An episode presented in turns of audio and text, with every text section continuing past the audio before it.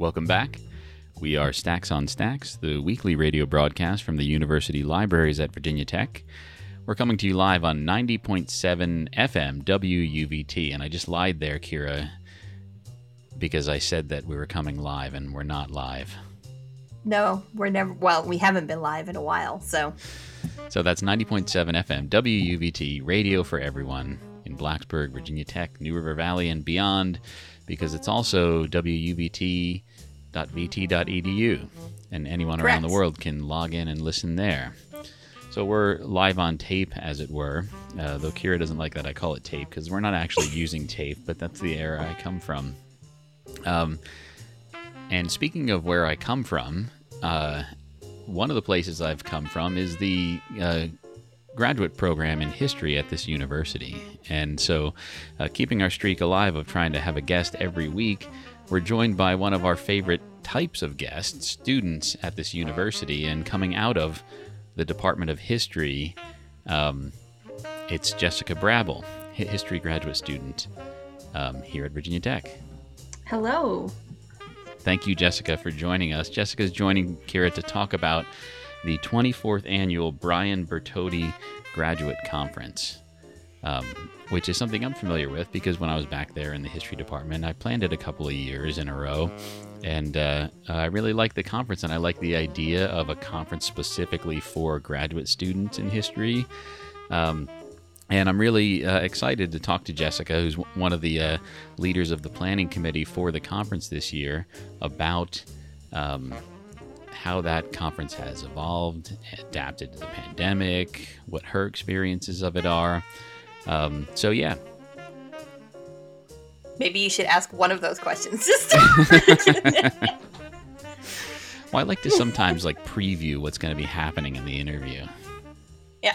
Anyway, that's the gist of it, Jessica. Um, uh, so, t- begin with talking about uh, what you're a second year student in in the master's program in history, correct?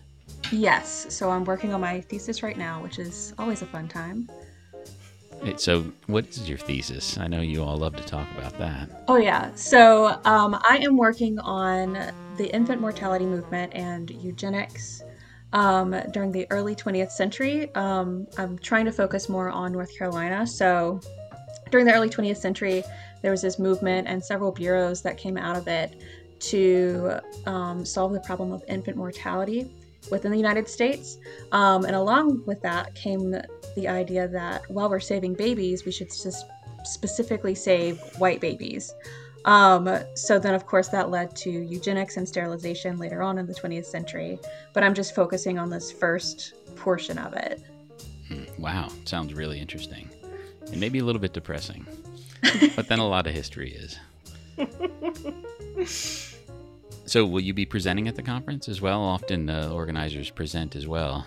Yeah, so all eight of us that are the second years are going to be presenting. Um, I'm presenting specifically on the Better Babies Bureau and their work in North Carolina. So uh, let's start there then, um, and talk about the conference. Both as it's a great opportunity for student history students at Virginia Tech because you get an um, an early oppor- er, an opportunity early in your career as an academic to plan a conference like this, and it's one of your earliest opportunities, I think, to present in a public forum. So um, I'd like, if you can, to talk. Speak a little to have you talk, speak a little bit to the value in each of those experiences. Yeah, so last year when we were first years, we were on planning committees, but not really involved in the planning process. Um, so that kind of gave us a sneak preview of what was to come. Um, and then, of course, COVID happened, so we didn't know what was to come. Um, so planning the the conference has been a huge undertaking, and then also converting it to a virtual conference. Um, you lose some things that are kind of nice to not have to plan, like logistics with hotels and catering and all that stuff. But then you have to figure out how to host a Zoom session for 50 to 100 people. Um, so a lot of us have really banded together to figure out this this Zoom session and Zoom conference, um, and I think it'll turn out really great. So, what about the presenting? Uh, have you done a lot of uh, of uh, bringing your work into the public arena? No, actually. So I was signed up for a couple of conferences last year, um, but of course they were all scheduled for March, April, May. Um, so they all got canceled. Um, so I didn't ever get to present the the work that I was working on. Um, so this is my first graduate conference. Great. Yeah. I mean, I, I think that can be a harrowing experience for young academics, but I think to have had a hand in controlling the atmosphere within which uh, you'll be stepping out there uh, has to be comforting, right? Yeah, and knowing the so each panel has a faculty discussant, and knowing the faculty member that's there and kind of what their vibes are and what questions they might ask is helpful. Whereas if it's another conference, you might know that might not know that person or what they're going to ask. Yeah. So did you I was nudge gonna that? say, I was gonna say, Joe, it can be a harrowing experience for seasoned academics. right? I, I panic every time I give a presentation. I know, right? Just doing this show. The basically, for the reason Jessica pointed out, you don't know who's in the crowd. You don't know what they're gonna ask you. You're like, mm, are they gonna call me out on something I'm supposed to know? Or yeah. And I, I find I find uh, the experience over Zoom to be uh, both easier and more difficult. Right? We've all experienced this. Like, uh, you know, a Zoom crowd is sort of by de- by definition much less responsive. Like you don't you don't get to read the audience as well as you do a live audience, but at the same time you're just in your house in front of your computer, so it feels intimate. Yeah, and you know you can wear comfy clothes, whereas at a real conference you gotta have real clothes on. Yeah. Um, so there's some pros and cons to both sides, and we've got a lot more presenters this year because they don't have to fly in from wherever they're at, which is nice. yeah, are you all expecting larger attendance too because of that? Yeah, I hope so. So we have almost 50 presenters this year, which is pretty substantially larger than previous conferences. Um, and a couple of those are international students. So we've got someone that'll be zooming in from Geneva, Switzerland, um, someone from New Zealand. So that was an added Wow. layer of figuring out time zones when planning. Um, but I'm hoping along with that comes a bigger audience. Yeah, that sounds familiar, right, Kira? We had these same conversations Yeah. about time zones and international participation with I was Alex about and that, Corinne Joe. the other week. Yeah, we were. We just a couple weeks ago was the Chesapeake Digital Humanities Conference, which was all virtual, and we had two of our colleagues who were on the uh, steering committee for that. And uh, I remember I went, I went to one of the panels, and one of the presenters was in India, and she's like, "I apologize, it's midnight for me," and I was like, "Ooh, No, I apologize yeah, that it's midnight for you. I don't know that I would give an academic presentation at midnight." Commitment. yeah, um, well, uh, this is also the first year um, you will have presentations from undergraduate students, correct? Yeah, so we've got a handful of undergraduates um, that will be zooming in and presenting. A couple are from Virginia Tech um, and a couple different colleges across mostly the Southeast. Um, so we're excited to see what kind of research they bring to the table as well. Yeah, that's a great experience for them. Um, so, um, did the undergraduates participate at all in the planning? The ones from Um, Virginia Tech, or No, so the planning has all been just with the history graduate students. Um, and we actually were going to have undergrads present last year, but of course the conference got canceled because of COVID. Um, so a lot of those undergraduates that were supposed to present last year actually graduated, are now in grad programs themselves, and are presenting this year. Um, so they still get to present that research or the new research that they're working on. Um, and we still get to have their participation, which is nice. Well, I remember um, one of the most time consuming aspects of the live conference was organizing the food, uh, which is something you don't have to worry about, right? Yeah. everybody bring your own snacks. That's how it works now. The downside is there's no free food, but I mean, yeah, and in grad school, that is always a bonus, right? that is something to look forward to. It's what I remember going to things in grad school, just being like, free food? Sure, why not? But my the, my favorite part of planning, and let's see how you feel about this and what your experience was. Perhaps it, um, perhaps it's a different experience because you have a larger. I mean, the conference has been growing every year, but it, because it's virtual, you probably have an especially large pool of presenters. But um, um, pl- placing scholars together on panels and then naming those panels, trying to figure out what's this theme, how do, how do these folks fit together. Yeah, that was an experience this year. So the way we did it, I don't know if it was the same when you were doing it, is once we got all the presenters and they confirmed their participation, um, the first years in their historical methods class helped put together those panels. Mm. So me and Iris, who's the other HGSA co-president, um, zoomed in with them, and they were really on the ball with it. Like it took them less time with 50 presenters this year than it did last year with half that. Um, that being said, there's some panels that we got creative with. Mm-hmm. um, like there's one panel that's called like new histories of military institutions um, and there's one about um, the British Navy. There's one about like Confederacy. Um, but they're all kind of about military institutions. So we're like, you know what? We can make that work. yeah. yeah, I remember crowdsourcing it in a slightly less formal way, just like pulling folks in from the hallway. What do you think as they passed by? But it's a great idea to to uh, kick it to the methods class. Yeah, accosting people. what would you call this? What do you call this? And we had a lot that went together.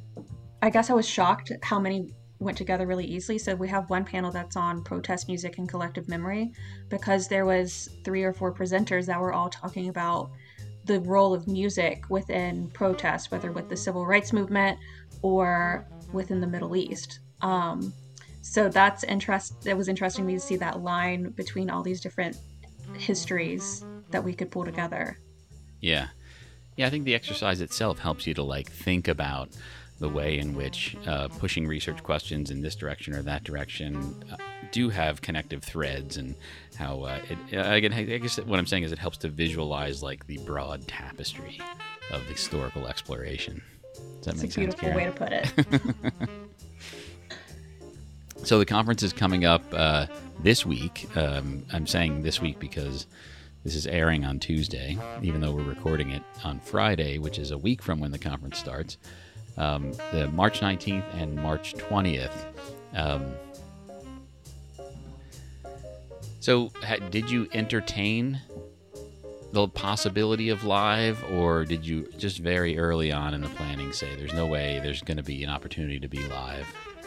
So we, or rather, polled, in person is what I mean. Yeah, yeah. we polled the people who were supposed to present last year and asked if they would be comfortable come March with an in person presentation or if they would rather stay virtual. Um, and by and large, people responded that they would prefer to stay virtual, especially not knowing when we polled them back in October or November what the situation would be like now. Um, so once we knew that, we could start making plans pretty early on for how we were going to tackle this and make it a virtual conference. Yeah. And so, what's your sense of uh, when things do go back live? I guess you'll be disengaging from from this conference specifically, but uh, does the experience make you feel like it's a good idea to incorporate a, sort of a, a greater capability with regard to remote uh, presentation for even conferences that uh, do occur in person?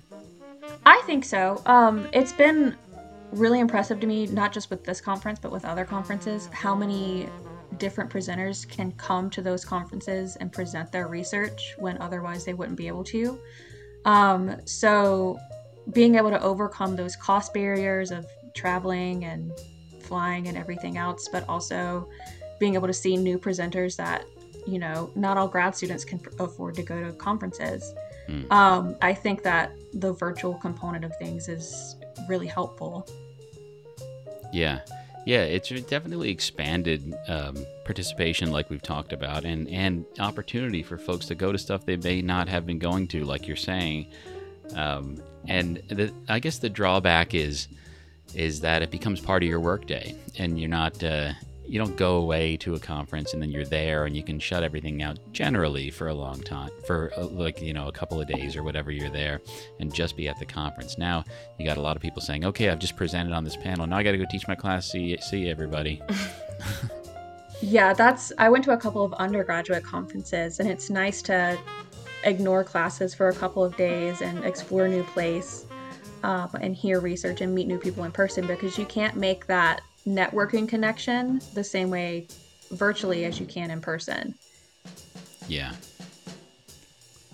I also remember that another exciting aspect of the Bertoti Conference or planning the Bertoti Conference is getting a keynote speaker and, um, you know, thinking through because you get an opportunity to think who are some of the scholars, um, you know, I'm either reading now or work I know, and um, you bring somebody interesting in to talk. And I noticed you have a couple of different speakers or two or three. Um, could you talk a little bit about the process of um, choosing a speaker, contacting the speakers, and uh, who's uh, who's going to be participating. Yeah, so we have three speakers this year. Um, two of which it was kind of an easy choice because they were supposed to speak last year. Um, and the HGSA got together and decided that we still liked what they were going to talk about. Um, so we invited them back, but we wanted to add a third speaker um, so that we kind of had our own choice. So we asked for recommendations from the history faculty and staff because a lot of them have connections that we don't. Um, and I don't remember who recommended her, but I want to say it was maybe Dr. Polanco. Um, somebody recommended that we reach out to Lydia Kelow-Bennett. So she is our third speaker. Um, so she's speaking on Friday afternoon about how she has drawn genealogies of Black feminism within the U.S. Academy. Um, and then wow. Megan Kate Nelson is our keynote speaker on Friday evening. She's a Civil War historian and she's going to discuss working outside of the academy and how she has been doing writing during COVID. And then on Saturday, we have Matt Childs, who will discuss how the culture, history, and identity of Africans was brought to Cuba and influenced their experiences under enslavement. So we have a kind of a wide array of speakers, and we're excited to have them on board. Yeah, that sounds like a great lineup. And I'm wondering so, are those talks open to the public? Is there a way that anyone listening now who may have found themselves compelled by your description of the speakers could uh, find the link and participate in the conference? The talks are, are open to anyone who would like to tune in. Um, both the keynote speakers and the panels themselves. If listeners want to tune in, they can go to myvthistoryma.com to see the schedule, or they can email me at jmbravel at vt.edu if they want the links to the Zoom sessions. So, what was that? My. Good. Repeat that address yeah, myvthistoryma.com. Myvthistoryma.com. Okay, great. Yes. Yeah. Got it's it. a little bit of a mouthful. but it's also unique and people will remember. right. So that's like uh, is that that's a website you maintain at for specifically for the conference or is it just like a sort of a hub for activity for the HGSA, the History Graduate Student Association? Yeah, so it's kind of a hub for the History Masters program and the HGSA as a whole.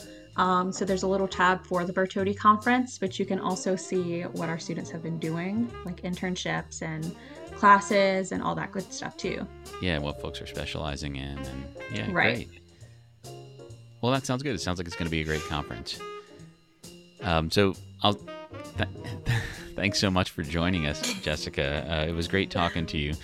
Our guest has been Jessica Brabble, who is a second year master's student in the Department of History here and one of the key members of the planning committee for the 24th annual Brian Bertoti History Graduate Conference. Am I saying that name correctly? That's how you say it, Brian Bertoti History Graduate Conference? It's that works if you want the long name. It's the 24th annual Brian Bertoti Innovative Perspectives in History graduate conference. Oh, that's right. I remember that's part of wow. it. Yeah. yeah. well, great. It's a it's a mouthful. Well, thanks again, Jessica, for joining us. Thank you. And before we leave this segment, I want to remind folks of the website, myvthistoryma.com. Uh, for information on the Brian Bertoti Innovative Perspectives in History Conference, or just on the History Graduate Student Association here at Virginia Tech in general. We will link to that website. Well, we won't link to, I'll publish that website in the last 15 songs played list. I'll put it in that metadata so you all could see it. Also, if you want, you could find a link at our website, uh, which is a bit.ly. It's bit.ly forward slash VTULSOS. The bit.ly again is VTULSOS. It stands for Virginia Tech University Libraries Stacks on Stacks. VTULSOS because for some reason the Stacks on Stacks bit.ly was already taken inexplicably. Anyway, that's our name. That's who we are, Stacks on Stacks. We are the University Library's weekly radio broadcasts, and you're listening to us on 90.7 FM WUVT, radio for everyone.